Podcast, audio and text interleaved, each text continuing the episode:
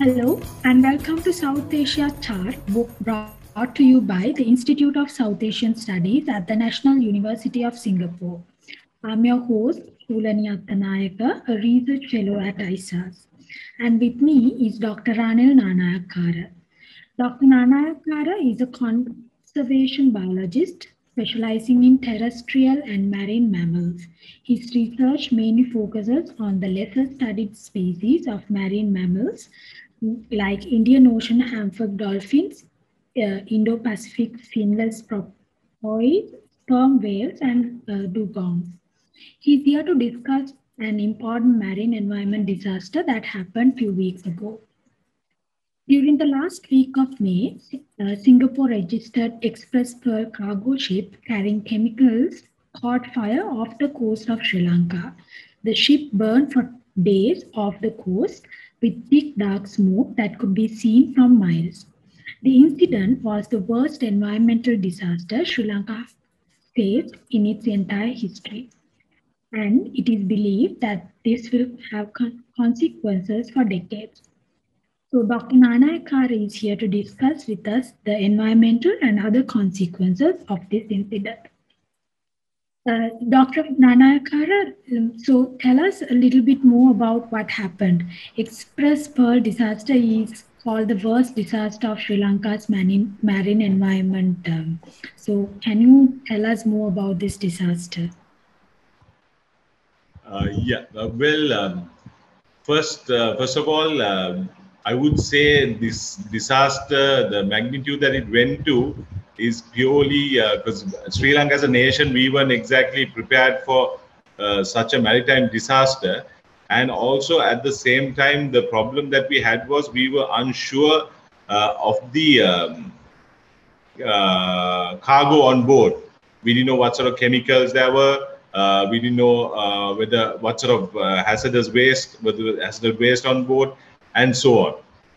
And because if we, uh, I would say, uh, had prior notice or in beforehand as to what there was on board and when this actually uh, the ship caught ablaze, we could have actually uh, come up with certain uh, measures to sort of minimize the impact on uh, the marine ecosystem as a whole. But even today, what we what we see is the the ship has sunk to a extent where it's basically up to the deck and above the deck is above water. And even now uh, what we see is uh, which whatever cargo that's on board uh, basically the um, uh, if there is uh, any sort of leakage it is seeping into the water gradually because that whatever remaining cargo has not been moved, removed as well. So there are you know several um, issues that we have when it comes to this particular disaster and uh, prior to this, I would say uh, Sri Lanka has never, as a, a nation, faced such a uh, disaster in such of such a magnitude, and also when you compare on a global scale, I would say this is very very similar to what uh, took place in uh, to the Exxon Valdez disaster, the oil spill. Right, right, right. So I think uh, we can discuss on Sri Lanka's prepared later. So before that, let me um, draw the attention to a recent court hearing. On July 1st, a court hearing in Colombo reported that hundreds of sea turtles were found washed ashore as a result of uh, this disaster. So, in from your experience as somebody who does uh, research on marine species, what are the short-term and long-term consequences of this disaster to our marine environment? Yeah, uh, well, uh, to start off with, yes. Now, to date, uh, over 200 uh, sea turtles have washed ashore dead, and uh, we're looking at something well over 50 uh, cetaceans that have washed ashore. And um, when you take the, because generally, because a lot, a lot of people were discussing this, saying that this could be related to the monsoon rains but during the monsoon period, you do not you do get uh, one or two individuals washing show, but not up to this magnitude. Right. And the other is every single animal that washed ashore dead uh, bore signs of either chemical burns um, and also that uh, they were basically struggling to uh, breathe. So that shows that you know basically they have some sort of chemical has been you know is affecting their respiratory organs as well. And uh, when we say the impact on the marine environment, generally from uh, June and uh, up to about July, August is the peak season where uh, turtles come ashore to lay their eggs, and especially olive ridley turtles, because the most comprehensive study and the most common species in our waters is the olive ridley turtle. And this well could be the population or the individuals that were coming ashore to lay their eggs that were affected by this, because this sort of magnitude, because we have we have basically in Sri Lanka we have five species of uh, turtles uh, recorded, and out of the five, four uh, species have washed ashore dead, and the majority of them have been olive ridley turtles, like I mentioned earlier, since that's the more common species in Sri Lankan waters. Right. And also, what we saw initially was uh, soon as the disaster occurred, what we saw was when it came to cetaceans, but because turtles are found all over you know in uh, shallow waters deep waters and so on depending on uh, you know their age group or whether they're sexually mature or whether they're adolescent.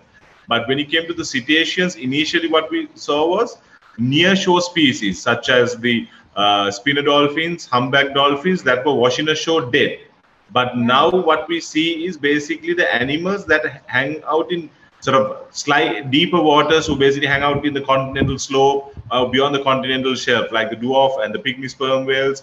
We had melon-headed whales uh, washing ashore, and also we had like striped dolphins, Fraser's dolphins. So those are species that generally stick beyond the continental shelf.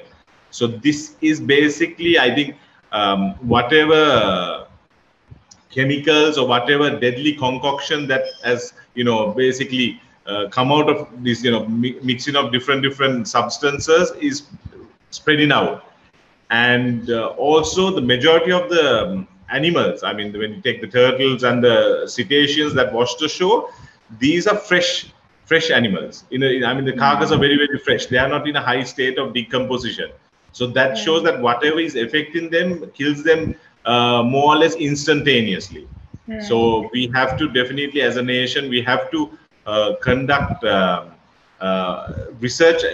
We have to conduct water quality analysis and also we have to collect, you know, organ samples like liver, brain of the cetaceans and also the turtles and see what is really killing them. Because it could be one particular uh, substance or it could be a concoction of several that this you know this sort of potent deadly um, effect that we see on the uh, marine ecosystem because when it comes to the corals and stuff nothing has been uh, assessed as yet but what we see is mainly is uh, turtles and uh, cetaceans that are washing ashore dead. And the impact will be a very very long term impact because if we don't know what it is and also if this is the olive ridleys happen to be uh, the individuals that are coming ashore to um, lay eggs then there'll be a very very there'll be a huge impact on the olive ridley populations in Sri Lanka and also um, the adjoining nations. Right. I think it is a very shocking situation to see the level of um, environmental impact this incident has caused. And I'm sure this is uh, not just an uh, this will not only cause an environmental impact there are other impacts including um, economic impact for sri lanka for tourism and livelihood livelihood of local fishing community and even maybe for our um, food system. So what are your thoughts on this? Like what are the economic and other impacts and how serious are they uh, yeah, when it comes to the economy impact from a fisher's perspective, from the fisherman's uh, perspective, uh, it is it, it, has really hit them hard. Uh, one being, you know, uh, the fish uh, are not really though they go out fishing and they do catch fish. Not many people are purchasing, buying fish from them at the moment because they don't they are very unsure as to what is really happening. You know whether you know the toxins will get into them, whether it'll be you know dangerous to eat, consume the fish. You know, you don't know whether you will uh, sort of, uh, for as a human being, whether you will be affected by this. And also, what we have been seeing is um, the fishing nets have been uh, damaged. When when I say damaged, uh, what we see is major some of the mesh uh, nets laid out from the western and to a certain extent to the northwestern province and also the southwestern, we see that the, the nets have basically started melting. And there's sort of a sort of a uh, what do we call it? Uh, how can you put it across? Like a cottony, like a cotton wool sort of effect the, of the net. So that shows that there's obviously something is, that is affecting the nets as well in a in a in a very big way. And uh, if I speaking of tourism, we really don't know what sort of impact there will be from tourism. I mean, from this uh, especially disaster on tourism. Uh, one uh, due to the fact that we don't know because we have a lot of uh, uh, tourists that come on beach stays and they also do a lot of diving. Mm-hmm. snorkeling in the coral reefs, and also we have a lot of wrecks found around Sri Lanka, shipwrecks and so on, which people come for wreck diving. So we don't know what sort of impact there is on this because nothing has been measured as yet on when it comes to the tourism component. We are just looking at uh, the sort of uh, the ecological impact at the moment. But in the long run, these will all uh, compound the threats uh, manifold, and you know they will have a lot of um, impacts to different different sectors. Because uh, to thanks to our tri forces, we we managed to clear the beaches of the plastic nurdles Hmm. But uh, there obviously there are nurdles that are sunk to the bottom and probably hanging around in the coral reefs and so on. And in the long run, as we all know, uh, plastic uh, when it's you know kept exposed to different different elements for a long period of time can become toxic. And also fish can indigest them. And there were instances where uh, some fish, they are uh, basically the gills were clogged with uh, uh, these plastic nurdles, and there were photographs on the internet and newspapers also carried that. So we still, we are, I would say, we are still measuring the impact as a whole. What we see is only a fragment of what has been uh, what has been affected by this particular disaster. It looks like we only see the tip of the iceberg. I, I would say, yeah, that's true. Yes. So, and uh, Dr. Nanayakar, but X-Press disaster, disaster is not the first marine environment disaster happened in the recent his history. I think just a couple of months ago, there was another incident, uh, this MT Diamond oil leak. Um, what are your thoughts on how Sri Lankan government respond to these incidents? Um, and in your opinion, are these responses adequate?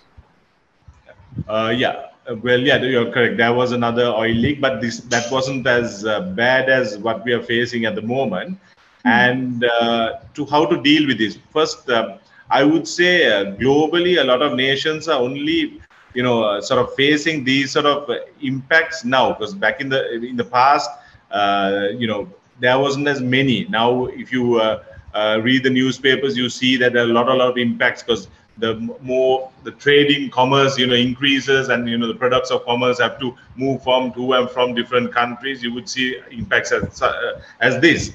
And i would say uh, sri lanka yeah since we have not really faced such an impact uh, before uh, such an incident before uh, how we could deal about go about it is we we did which whatever possible from our capacity to sort of curtail the spread where even with the MV Diamond and also with um, uh, X-Press Pearl.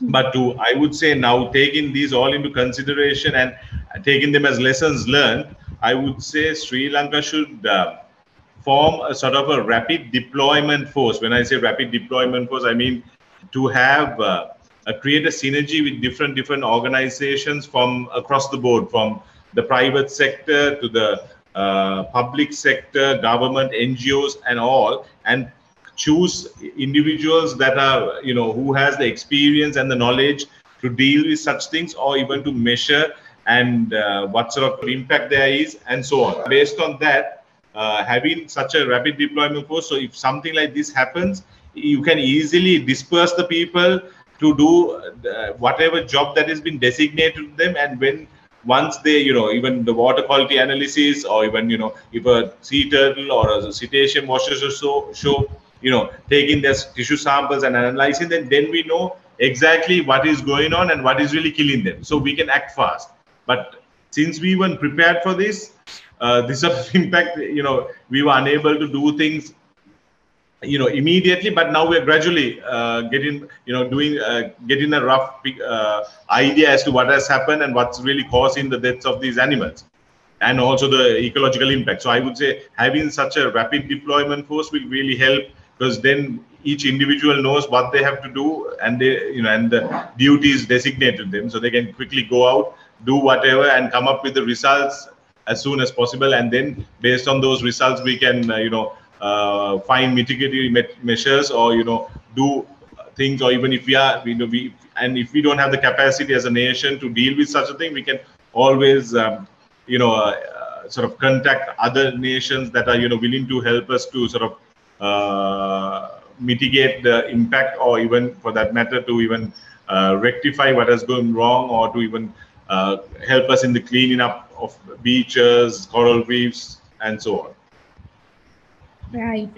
Um, Dr. Nanayakar, my last question is about uh, the impact of this on Sri Lanka's prospect of becoming a blue economy. So, as an island, as an island nation, we have been talking about uh, blue economy in the recent uh, past, and successive governments uh, also focus on making Sri Lanka a maritime hub. And incidents such as this um, highlight the challenges to our uh, sustainability of our environment. How Sri Lanka can become a hub without harming its environment, uh, specifically the marine environment. And the, so, how uh, Sri Lanka can be prepared to mitigate uh, uh, the disaster and maintain the sustainability? Uh, yeah, um, well, when it comes to being a maritime hub, I would say first what we should do is uh, uh, have a thorough check on every uh, ship vessel that enters the sovereign waters of Sri Lanka and also the exclusive economy zone, so that we know what sorry uh, what sort of uh, cargo they are carrying, uh, the worthiness of the ship, and also not only when you take into consideration that part, you, we have to think about the um, crew as well whether they are you know basically uh, uh, healthy and what sort of ship they're what what they're carrying we could start with that. And also at the same time uh, to have sort of uh, the infrastructure. When i say boats people trained personnel to deal. Because if we are to be uh, you know one of the central hubs in the south southeast asia area we have to be able to deal with uh, disasters such as this. So we have to take this into consideration and develop a mechanism where we can have uh, trained personnel to deal with this and also uh, you know boats uh, or dredgers ships to deal with if, if such a disaster happens. And the other i would say is constant patrolling our waters. So because you like you suddenly you might get a you know ship in distress that will you know come into our waters and uh, signaling, radioing, saying that you know uh, that uh, they are in, you know they are facing some sort of issue. So if that that sort of thing does happen, and if we have constant boats patrolling around, you know those boats can sort of attend to that much faster as to when if they have to you know sort of uh, get uh, permission and deploy a boat from a shore to which whichever location the boat is uh, located at so that problem is there. So we should basically you know develop this taking everything into consideration and you know getting trained personnel the infrastructures and so on. And when it comes to the blue economy um, well uh, this uh, this disaster is not really helping us. Because since now the global everyone is talking about the blue economy. So it's not really helping us. I would say we have to uh, uh as I mentioned earlier, to create the synergy amongst different organizations, and also even we can take in the when we say the private sector, the uh, shipping companies as well. so they also know what's happening and they also can contribute to um, you know us uh, attaining the you know being uh, a hub in asia and also um, promoting the blue economy in a bigger way because where they can also sort of curtail the these sort of disasters because i would say generally if something like this of this magnitude does happen it doesn't happen you know spontaneously. These are things that gradually build up with you know engine faults or uh, sudden uh, leakage to the of some su- substance from the containers or even for that matter even some sort of substance you know leaking into the ocean itself. So those are things that don't just happen where people you know in, sorry instantly um, notice it so these are things that gradually happen over time you know matter of hours or matter of days and so on. So i would say that is very very important. And also uh, um, when we uh, uh, talk about uh, shipping ports again, come to the shipping ports part, we should uh, sort of strategically now we have uh, Trincomalee, we have uh, Hambantota, then Galle and Colombo. So those sort of uh, around those areas, perhaps we should have uh, even smaller boats patrolling to see, you know, what sort of uh, uh, effluents are being pumped, discharged to the sea. Because the other impact we have is we also have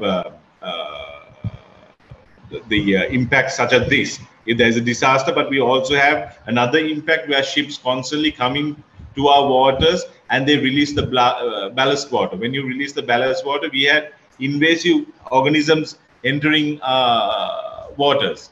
So those also can have impact. So when it comes to the blue economy part, we have to take those also into consideration because we don't know what sort of um, impact those organisms will have in our waters. Whereas in the you know, in a different area where the ship is coming from, there will be predators to sort of curtail that sort of thing. But whereas in our the uh, the tropical waters in Sri Lanka, we might not have those organisms to sort of you know counteract whatever the impact they will have in this area.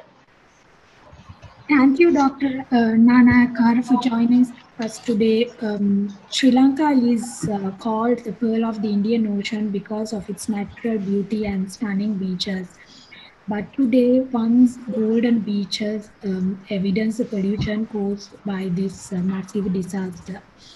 Uh, as you have been explaining to us, we don't know how long it will take for Sri Lanka to recover from this. But uh, let's hope it will be soon. On that note, dear listeners, we hope you have enjoyed this session. If you are interested to learn more about our analysis and our work, please visit our website www.isas.nus.edu.sg. Thank you.